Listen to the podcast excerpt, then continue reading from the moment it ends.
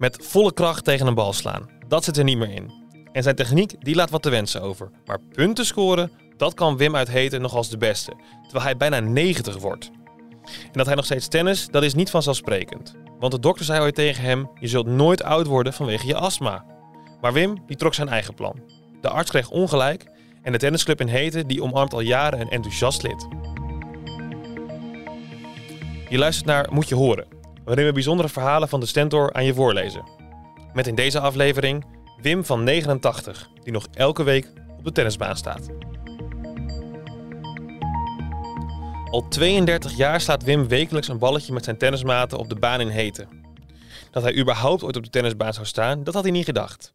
Zijn vrouw Rumolda, die tenniste al wel. En ze was zelfs een van de eerste vrouwen bij de tennisclub. Er werd toen nog op gras gespeeld. Maar het was niet vanwege Rumolda's enthousiaste verhalen dat Wim zich bij de club aansloot, zo legt hij uit. Ik werd meegesleept en dat was ergens rond 1992. We waren net met de zaak Vakkert Mengvoer gestopt en ik moest wat te doen hebben. Toen heb ik heel veel gesport. Maar lenigheid, dat zat niet echt bij iemand van ons in de genen. Niet bij mijn ouders en niet bij mijn acht broers en zussen. Vitaal waren ze wel. Maar ik moest van mezelf mijn conditie op peil houden. En Wim die kampte als jochie met astma. Wim, je zult nooit oud worden, zei de dokter tegen hem. Maar daar dacht Wim zelf anders over. Naar buiten, in beweging blijven. Dat was zijn visie. Toch hield hij niet van atletiek en voetbal was geen optie vanwege zijn benauwdheid. Dus het werden andere sporten, zoals paardrijden, volleybal, gymnastiek en fietsen. En later op de kostschool, daar leerde hij tafeltennissen. En dat werd de basis voor zijn latere tennisspel, zo legt hij uit. Daar leerde ik van die smerige draaiballetjes spelen. Met effect heet dat, geloof ik. Wim maakt een draaiende beweging met een denkbeeldig racket in zijn hand en trekt die meteen naar zich toe. Hij legt verder uit: Ja, dat doe ik nog steeds. En prijs heb je altijd. Daar sta ik onbekend. Hij zegt het trots, maar bescheiden. Want bescheiden is hij zeker, weet zijn tennismaatje, die ook Wim heet, Wim Grootsvaafding van 81. Deze andere Wim legt uit: Als Wim wint, dan zegt hij altijd dat het aan zijn partner ligt. Nooit aan hemzelf.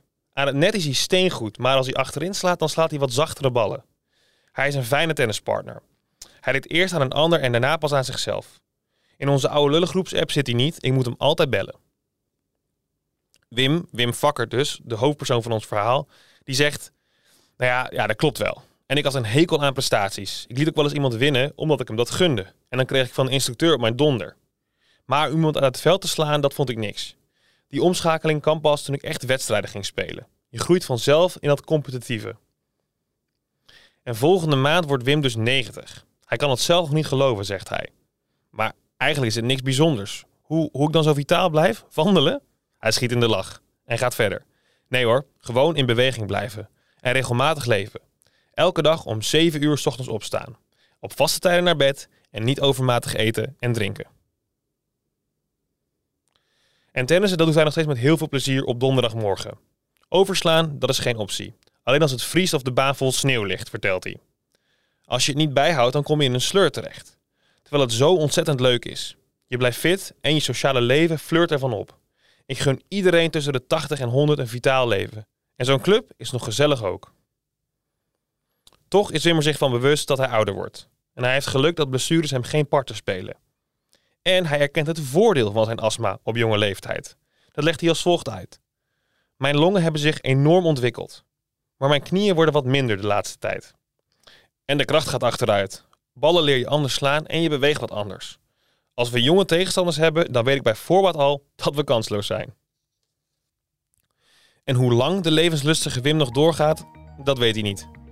Afhaken dat is pas aan de orde als anderen last van hem krijgen. En hij sluit als volgt af. Ach, ik denk nu iedere dag, ik heb het weer gered. En zo probeer ik ook de 90 jaar vol te maken. We gaan gewoon op dezelfde voet voort.